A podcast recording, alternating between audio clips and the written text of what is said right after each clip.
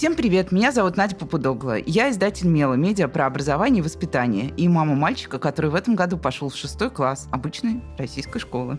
А я Андрей Федотов, школьный учитель английского языка и блогер. Ну и это подкаст «Учитель нашего времени», который мы делаем вместе с учебным профилем «Сфером» в ВК-мессенджере. «Сферум» — это закрытое образовательное пространство для педагогов, учеников и их родителей. А в подкасте мы разбираемся в том, как устроена современная школа, как технологии меняют образование, надеемся, что меняют, чем они могут помочь, какие у нас есть сложности у всех. В общем, ищем ответы на вопросы, которые сегодня волнуют учителей, учеников и родителей по всей стране. Поэтому приятного прослушивания, и мы начинаем.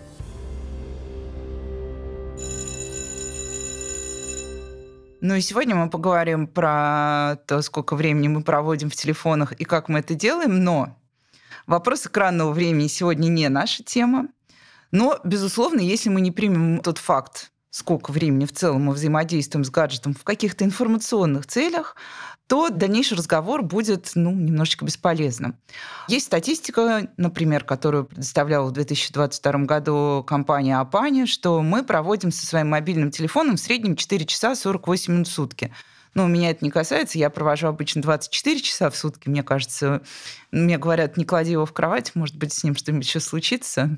Поэтому я стараюсь его откладывать от себя чуть подальше, но так или иначе. Я думаю, что это в среднем, а, если бы измеряли бы общую какую-то температуру, было бы все примерно так. Ну и наши дети в чем-то от нас отстают, а в чем-то нас опережают. И я думаю, если бы мы говорили про время, проведенное с телефоном, то здесь мы могли бы, да, ну, каждый знает, я знаю, что если дать шестикласснику свободу, то он проведет в телефоне все свое свободное время и будет очень mm-hmm. счастлив, что мама работает, она забыла и не проверяет, и не кричит из другой комнаты домашку ты сделал, сходи погуляй и все остальное. Ну, Это в общем, точно. 80% российских школьников уже, согласно опросам, не представляют своей жизни без смартфонов. Да, дети играют, да, дети смотрят рилсы, шарцы и все, что там можно смотреть в разных э, соцсетях, вертикально, горизонтально и, ну, по диагонали, мне кажется, еще не придумали, но уже и так достаточно. Но мы искренне надеемся, что они проводят время в телефоне иногда и в образовательных целях. Ну, в общем, давайте тогда начнем с тебя, Андрей, поскольку ты не только учитель, но ты произнес, что ты блогер. То есть ты берешь да. и подогреваешь вот это вот залипание детей в телефоне – с образовательными целями, без них, не знаю уж как. Попробую рассказать нашим слушателям, как на самом деле сделать так, чтобы время в телефоне было немножко полезным с точки зрения педагога. Ой, Надежда, слушай, мне кажется, мы сегодня открыли просто ящик Пандоры. Действительно, ты когда рассказывала про себя, про то время, которое проводишь э, ты в сети, я узнал в твоих словах еще и себя. Честно, в некоторых случаях мне, в принципе, наверное, даже немножко совестно за вот такое времяпровождение, но, с другой стороны, анализируя свое поведение да, в сети, анализируя то, чем я занимаюсь, большую часть времени все-таки занимает работа. Несмотря на то, что работаю в общей, да, в обычной общеобразовательной школе, очень много времени провожу в сети именно по работе. Это и заполнение журналов, и просмотр каких-то актуальных методик и так далее, каких-то нововведений. Поэтому стараюсь все-таки быть продуктивным еще и в сети. Что касается, опять же, детей, да, очень много времени мы с ними проводим э, и онлайн, и офлайн. И знаешь что, Надь, я, когда мы снимаем с детьми блоги, все-таки э, мы вспоминаем потом и делаем акцент, как ни крути, на офлайн общении. Нам доставляет удовольствие непосредственно общение с глазу на глаз. Когда мы снимаем, когда мы придумываем всевозможные сценарии, когда у нас всевозможные brainstorming и по поводу каких-то сценариев, по поводу интересных уроков, занятий и так далее. Поэтому, наверное, все-таки сеть здесь идет как такое вспомогательное средство, которое помогает нам подогревать и поддерживать интерес, такую вот искру в наших педагогическо-ученических отношениях. Поэтому здесь, в принципе, в этом, честно, я ничего а, плохого не вижу. И у меня, как у преподавателя, наверное, есть иногда такая вот возможность некоторые их поведения да, в сети э, скорректировать.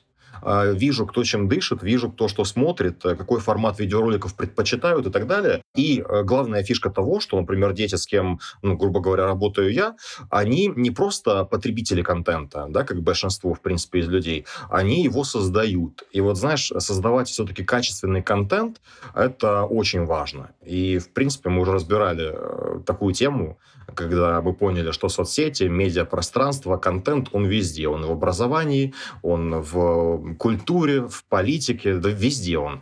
И поэтому, мне кажется, чем раньше дети научатся создавать качественный контент, тем востребованнее они будут сейчас и, безусловно, наверное, все-таки в будущем.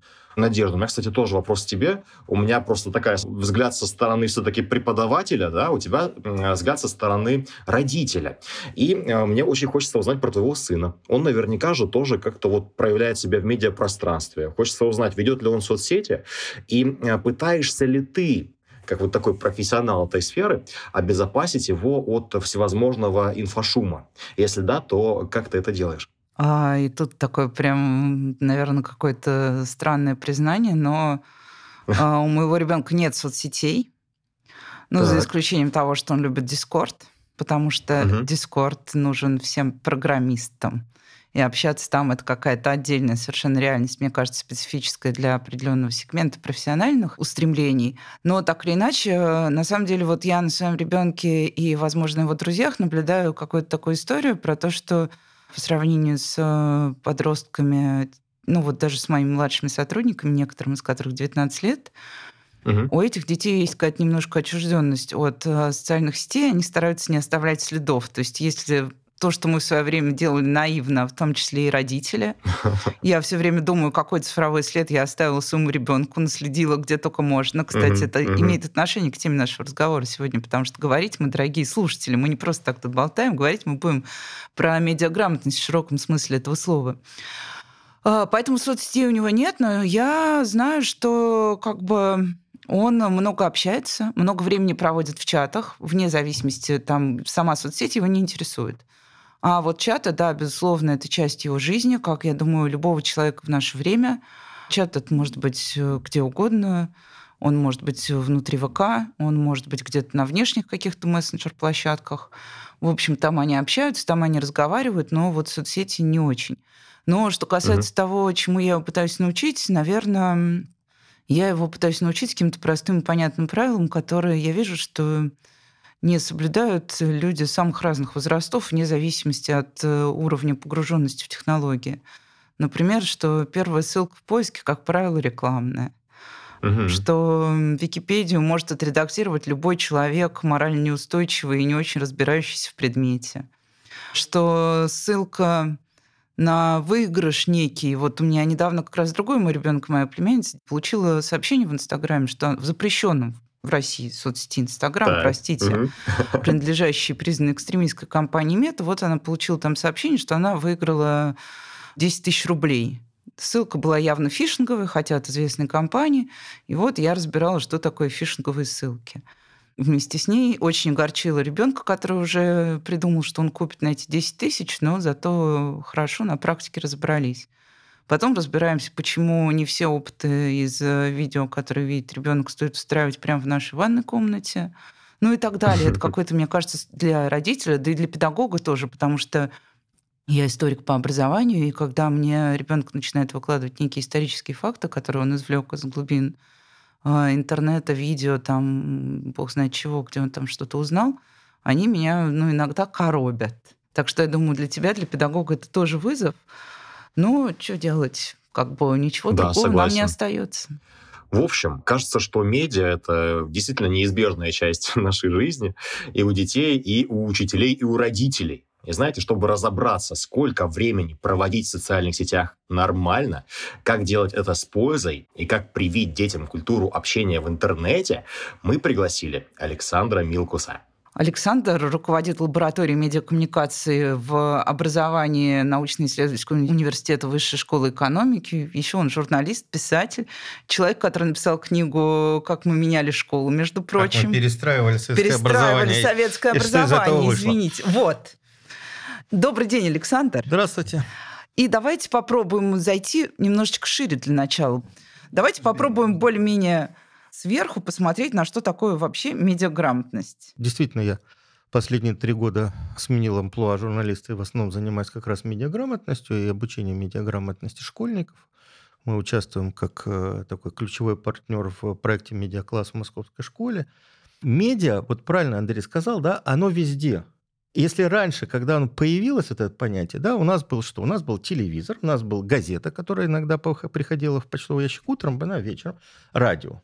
Сейчас медиа как информация, да, она поступает абсолютно из разных источников постоянно. Это и реклама, это и радио, это и какие-то там, не знаю, блоги, и видео, и фото, и и, и куча всего, всего, всего, всего.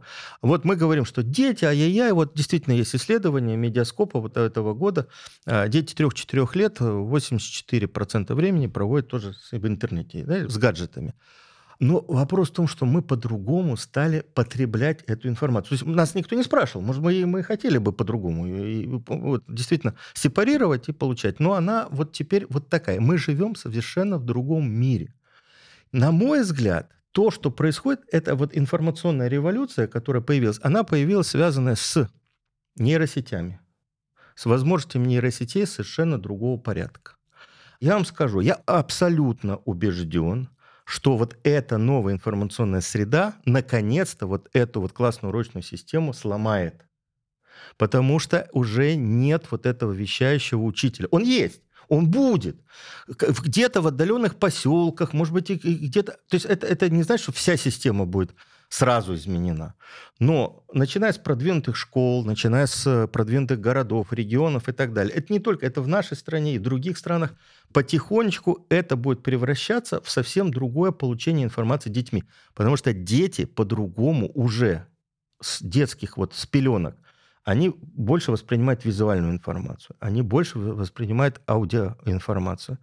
И в школе вот этот вот вещатель, который перед ними стоит, который можно тут же проверить в интернете, правильно он говорит или нет, да, он им не будет интересен.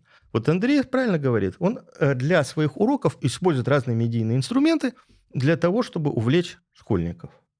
Многие современные учителя, молодые, вот как раз те, кто входит в совет блогеров при Министерстве просвещения, и не только такие, и медиапедагоги многие, они используют медиаинструменты для преподавания уже классических предметов. И я уверен, что где-нибудь, вот можем вернуться, дай бог, будем здоровы, к 30 году, и мы будем говорить о совсем другой школе. Она изменится вот как раз под действием новых информационных технологий и нового восприятия этих информаций – новым поколением детей. А дальше вынуждены будет этим заниматься и педагоги, и родители. Так, Андрей, Александр, я сейчас мяч смотрите, ну, тебе, школ... да, сразу. Да, школа по-любому меняется, так оно вот. и есть. И, в принципе, уже несколько лет я себя, знаете, наверное, больше ощущаю не как не педагогом совсем, а больше, наверное, каким-то наставником, тьютором, модератором, то есть э, человеком, который может направить ребенка правильно, потому что я понимаю всю информацию, которая есть, э, да, и у меня в голове, которая есть в учебниках, есть э, у них в интернете. Все, что они хотят, да, правильно, они могут проверить любое мое слово совершенно, абсолютно с помощью любого гаджета, приложения и так далее. Поэтому мне, наверное, важно все-таки их научить коммуницировать и ну, действительно вырабатывать в них какие-то личностные качества в рамках своего предмета. Ну вот, вот, видите, это... Так, ну, вот друзья, эта у меня тогда... вот она уже есть, она существует. У меня тогда полуриторический вопрос к вам обоим. Чему тогда учить? Писать промпт? Ну, это тоже, знаете, такой навык, это не медиаграмотность, это обычный технический Андрей навык. только что ответил. Учить воспринимать информацию правильно. Учить коммуницировать, потому что эта информация, вот, вот этот весь информационный пузырь, он чем э, плох? Тем, что дети отучаются, если у них были еще навыки, коммуницировать друг с другом, работать в группе. Ведь один из современных навыков – это работать в команде, это работать в группе. А учить нужно будет и сейчас как раз, во-первых, правилам безопасности. Да? Вот мы в третьем классе, насколько я помню, проходим правила дорожного движения в школе. Вот такие же правила работы в медиасообществе мы тоже должны будем где-то, может быть, в младших группе детского сада, в средней школе, в средней группе, в младшей школе вырабатывать вот эти вот понимания, что этот мир, вот он такой. Слушай, Андрей, а такой вопрос. Ты чатишься со своими учениками? По рабочим вопросам, да, кому-то что-то непонятно, я отвечаю. Но в основном стараюсь общаться офлайн, потому что все-таки это помогает развивать больше качеств, нежели общение в сети. Слушай, ну я тебя на всякий случай спрошу, вот э, чат вообще в целом может быть каким-то таким инструментом, я не знаю, объединения и всего остального? Ну, в том же сферуме, там, например, можно переписываться, можно записывать угу. видеокружки. можно делать все, что угодно. Вот может ли учитель сделать чат рабочим инструментом, в котором как-то собирают детей? Или это чат под надзором учителя, который обречен на вымирание, потому что пока есть этот глаз, там не случится ничего настоящего. в прошлом году у нас э, весь учебный год прошел практически в дистанте. И поэтому как раз с помощью ферума от ВК мы смогли все-таки учебный процесс организовать, и было просто огромнейшее количество всевозможных чатов, где ученики могли пообщаться в рамках своего класса без классного руководителя, под присмотром руководителя, под присмотром отдельного преподавателя. Это в них выработало реально какую-то массу каких-то навыков, связанных с медиаграмотностью, во-первых. А во-вторых, помогло им, наверное, все-таки не чувствовать себя одинокими, потому что все равно, как ни крути, на дистанте все сидели изолированно, а здесь было прям полноценное общение, и полноценные классы продолжали свое общение друг с другом и с классными руководителями, с учителями. И вот там мы действительно прям очень активничали. И отправляли всевозможные видеоуроки, и составляли их сами. Во-первых, вот мы говорим, что школа новое лицо, блоги и все остальное. Как руководство твоей школы относится к тому, что вот ты там с детьми, что у тебя блог, веселье, вот. Э, потому что я почитала комментарии на твоей странице ВК, там не всегда как бы прям вот э, все в восторге. А администрация школы, мы же знаем, как там, даже если 100 голосов за, но один против, мы будем обсуждать голос против, а не голос за, чтобы Конечно. ничего не вышло. Вообще, вот и когда твой блог начинался, например, понятно, что для школы твой блог тоже какой-то медиаресурс, да, то есть ты репрезентуешь образовательное учреждение, репрезентуешь методы этого образовательного учреждения, отношения к тем, кто там учится и так далее. Вот на старте как относились? Ты вообще говорил директору? Я тут, вы знаете, извините, пожалуйста, решил видео записать. Не, на самом деле все начиналось очень спонтанно. Не было такого, что все, мы будем вести блог, мы наберем себе подписчиков, будем самыми популярными в сети и так далее. Нет, такого изначально не было. Я уже, мне кажется, рассказывал о том, что мы просто спонтанно, случайно нашли вот такой вот формат взаимодействия с детьми, совместные съемки. Я тогда сам совершенно не умел снимать, я не знал, с какой стороны подойти к этой камере. Это был запрос детей. Я просто понял, чтобы, наверное, найти с ними как-то общий язык, мне, наверное, стоит попробовать. Я, То есть для говоря, тебя ответил, это работа в группе, в хорошем смысле? Да, причем вот эта работа была целенаправленной для того, чтобы найти с ними общий язык. Потому что до этого, честно, мне было прям очень сложно. Я себя не мог найти вот на этом педагогическом поприще. И именно после того, как мы как-то начали взаимодействовать, быть на одной волне, мы поняли, что учебный процесс может быть действительно еще и познавательным и интересным, я понял, что да, я на своем месте. Естественно, сначала очень многими это все воспринималось в штыки, Сейчас говорят про ВК, у нас сообщество ВК относительно новое, поэтому аудитория такая новая, она еще к нам пока привыкает, присматривается, поэтому, может быть, не везде там такие позитивные комментарии. Но, тем не менее, мы как бы делаем это не для них, мы это делаем для себя, да, нам такой формат взаимодействия очень нравится, импонирует, и я вижу, что есть результаты, да, в учебном плане, в личностном и так далее. Вот, но получилось как-то своим примером показать. А кто что... кого учил все-таки больше создавать контент-то? Ты их или они тебя? Вот тоже говорил про это все. Про то, что все-таки мне нравится, когда меня тоже учат. Не когда я только один единственный источник да, информации, а когда я тоже учусь, я получаю от этого удовольствие. И тем более это дает возможность детям почувствовать себя тоже экспертами каковыми они тоже и являются. Мы просто их не всегда воспринимаем, да, адекватно. Они же там и в 10 лет, и в 12, и в 9, они уже в каких-то своих сферах, они уже эксперты, и мне очень нравится дать им возможность такую почувствовать, вот создать такую ситуацию успеха, и вот зачастую я просто с открытым ртом слушаю, получаю информацию, что-то даже записываю за ними.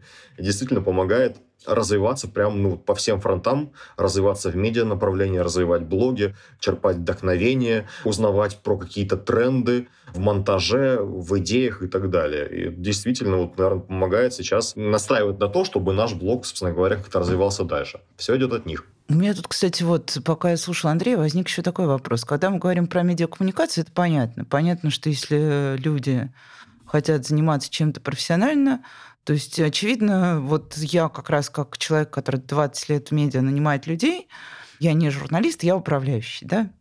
Для меня очень большая проблема – это проблема найма квалифицированных кадров. Тех, кто умеет писать, тех, кто умеет снимать, тех, кто умеет делать у кого кросс-навыки, это самая большая проблема, потому что чаще всего я ищу людей с кросс-навыками, и не нужен человек, который умеет только что-то одно. У меня возник такой вопрос, нужны ли вообще эти медиаклассы вот в целом? Потому что я понимаю, это как магистратура, например, да?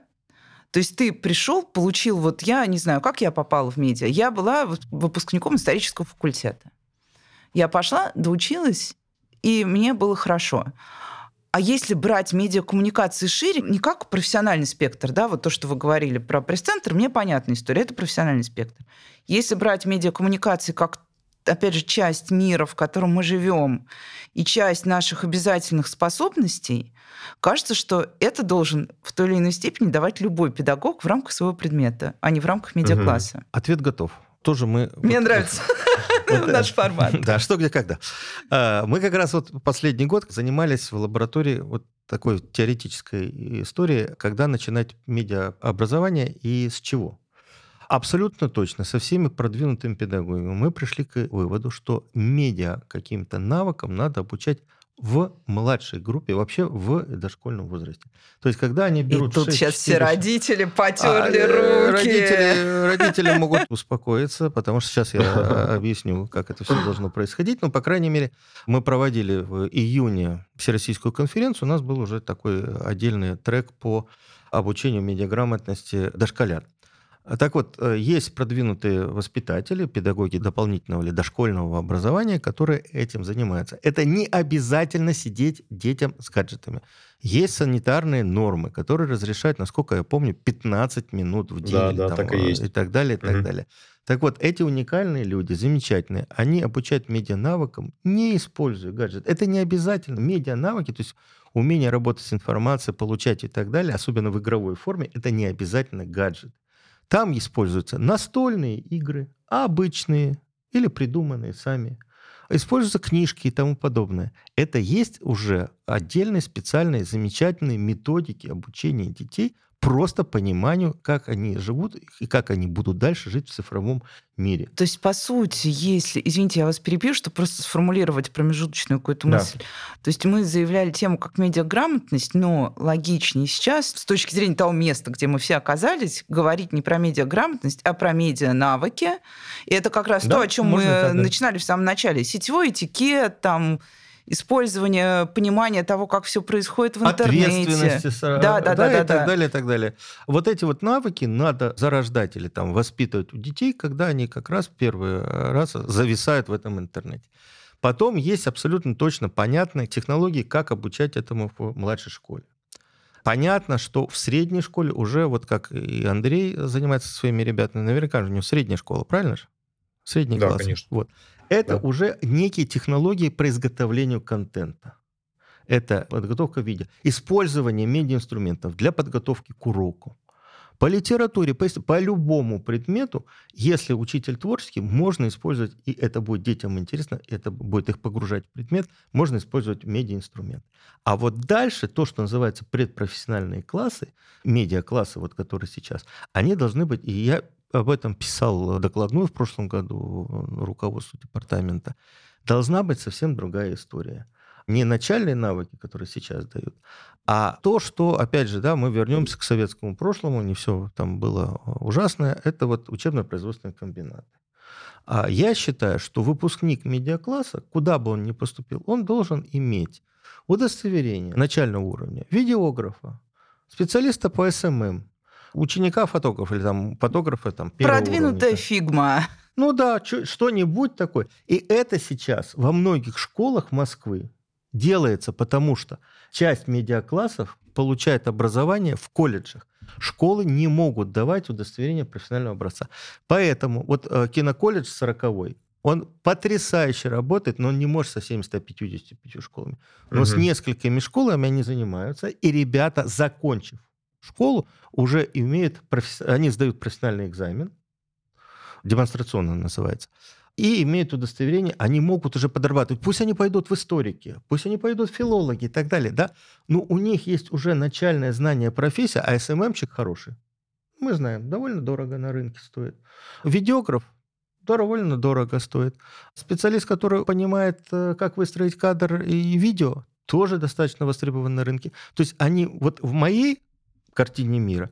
Выпускник медиакласса – это специалист начального уровня по определенному направлению, который дает ему возможность подрабатывать или зарабатывать, или развивать себя в этом направлении, когда он заканчивает школу. Его навыков должно быть достаточно для того, чтобы, первое, как-то обеспечивать себя, и второе, в будущей своей профессии использовать эти навыки для того, чтобы развиваться. У меня есть еще такая ипостась, я продвигаю и вообще увлекаюсь плавучими университетами. Я являюсь координатором ассоциации плавучих университетов. Это такая отдельная история, когда э, ребята, которые увлекаются морскими профессиями, подают заявления и со своими проектами, и у них появляется возможность после отбора попасть на научно-исследовательские суда, Министерство образования и науки или там э, Министерство по гидрометеорологии, выйти в море и так далее. Замечательные молодые ребята, ученые, они организуют зимнюю школу для вот этих студентов или молодых ученых, аспирантов, которые хотят выйти в море со своими проектами. Этой зимой мы организовывали зимнюю школу и спрашивали ребят, что им хотелось бы, какие знания получить дополнительно. Так вот, третье по популярности направление было это продвижение информационных наук это медиаграмотность для молодых ученых. У нас записалось, всего было 3000 там с чем-то ребят на эту зимнюю школу. 320 человек записались на трек медиаобразования для молодых ученых. И вот мне интересно сразу спросить, а вы не спрашивали их, Почему? Вот я как раз Почему? хотела... Очень все просто. Я все. хотела как раз задать все, вопрос. Все очень... Э, Когда они начинают заниматься профессией, они понимают, что им надо уметь писать, во-первых, коммуницировать. Во-вторых, продвигать себя в соцсетях и не только на русском языке. Им надо уметь раскручивать себя, потому что многие ученые живут на гранты. Для этого надо уметь составить грантовую заявку и так далее, и так далее. Было достаточно много ребят из пресс-служб научных институтов и университетов, которые хотят повысить свой уровень. То есть вообще была очень интересная продвинутая публика. Я вот скажу честно, я думал, что среди тех, кто захочет пойти или хочет и мечтает пойти в экспедицию, будет больше, конечно, морских биологов, химиков, геологов, физиков и так далее, и так далее. И я вот скажу честно, мы под этот трек на кампусе Высшей школы экономики забронировали аудиторию на 100 человек. А когда записалось 300, нам пришлось проводить дополнительный отбор, потому что мы просто... А так как мы объявили, что это все будет занятие очное, а не онлайн, нам пришлось еще отсеивать каждого третьего, э, оставлять, потому что вот э, ну, не было больше мест. Ну, если, то есть, прямо грубить, то есть каждому, даже тому, кто не собирается вообще никак связывать свою жизнь э, с медиа, коммуникациями и так далее, нужно умение выставить кадр. Ну, в широком смысле слова. Да, да. А скажите, пожалуйста, Александр, тут недавно произнесла фразу «надежда» сетевой этикет, словосочетание. И так я понимаю, что все-таки сетевой этикет – это, наверное, все-таки часть э, медиаграмотности. Да? Да, и, да. И медианавыков. Есть ли наверняка сейчас какие-то правила вежливого общения в интернете? Как-то ли, может, они отличаются от непосредственно общения в офлайне с глаза на глаз? Я вам скажу, И нужно что... ли об этом рассказывать детям? Обязательно надо рассказывать. Я сам подписан на... Мне нравится канал, называется «Цифровой этикет». И там как mm-hmm. раз рассказывается, если вы пишете письмо электронное, значит, как надо обращаться к незнакомому человеку. Э, О, я, кстати, вспомнила самый главный навык медиакоммуникации для молодых людей, которому точно не учат ни в школе, ни в ВУЗе. И это прям полный провал это уметь написать сопроводительное письмо к своему резюме, то, с чем я сталкиваюсь каждый день. Письма на три листа, письмо формата «Привет, как дела?» Резюме во вложении, жду фидбэка. То, что люди совершенно не в состоянии описать свои навыки, тоже внятно. При том, что я ищу людей digital, медиа, это как раз те самые навыки, которые, в принципе, можно уложить там в пять строк э, через буллеты, что ты можешь и что угу. ты можешь дать нашей команде. Вот этому я бы точно поучила. И я бы ему учила, в том числе и школьников, потому что школьники себя потом тоже не могут репрезентовать. Да, дело даже не в репрезентовать, потому что это такая технология, которая позволяет тебе самому понять, кто ты есть и чего тебе не хватает в жизни. Наверное, я задам последний вопрос, у меня остался. Прям вот я вот сказала про то, что я почувствовала как дефицит. Александр, а у вас есть ощущение вот, вот такого провального дефицита, может быть, даже в мелочи в какой-то, но то, что можно было бы прямо сейчас починить, потому что научить писать ту же сопроводиловку и рассказывать себе можно уже и в школе. Ну, у меня ощущение тотального какого-то дефицита в чем?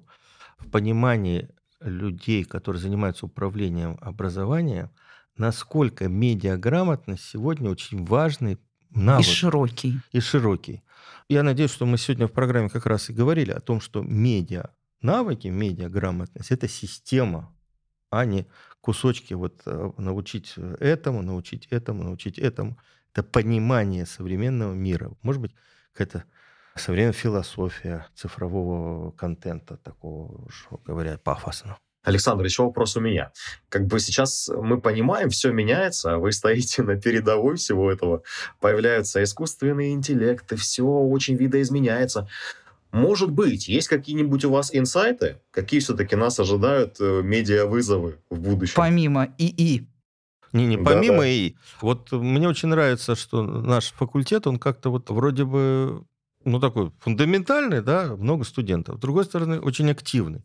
В этом году у нас будет курс, насколько я помню, который будет учить правильно составлять запросы для нейросетей и угу. правильно с ними взаимодействовать. Промпты эти самые, да. Да. Да, да, да. Вот. То есть это тоже очень важная история. Что дальше, не знаю. Вот я сейчас э, пособие пытаюсь написать в содружестве с э, чатом GPT.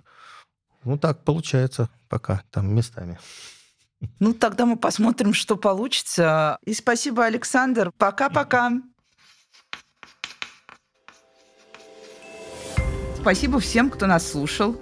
Это был «Учитель нашего времени», подкаст учебного профиля «Сферум» в ВК-мессенджере. Подписывайтесь на нас везде, где слушаете подкасты. Оставляйте сердечки, 5 звезд и, конечно же, комментарий. Удобнее всего следить за нами в ВК-музыке. Там мы будем публиковать выпуски немного раньше, чем на остальных платформах. А еще в сообществе Сферума ВК можно поделиться своим мнением о выпуске и задать все вопросы, которые вас интересуют. Мы с удовольствием ответим на них в следующих выпусках. Ссылка на сообщество в описании. А мы с вами прощаемся до следующего выпуска. Всего доброго! Пока-пока!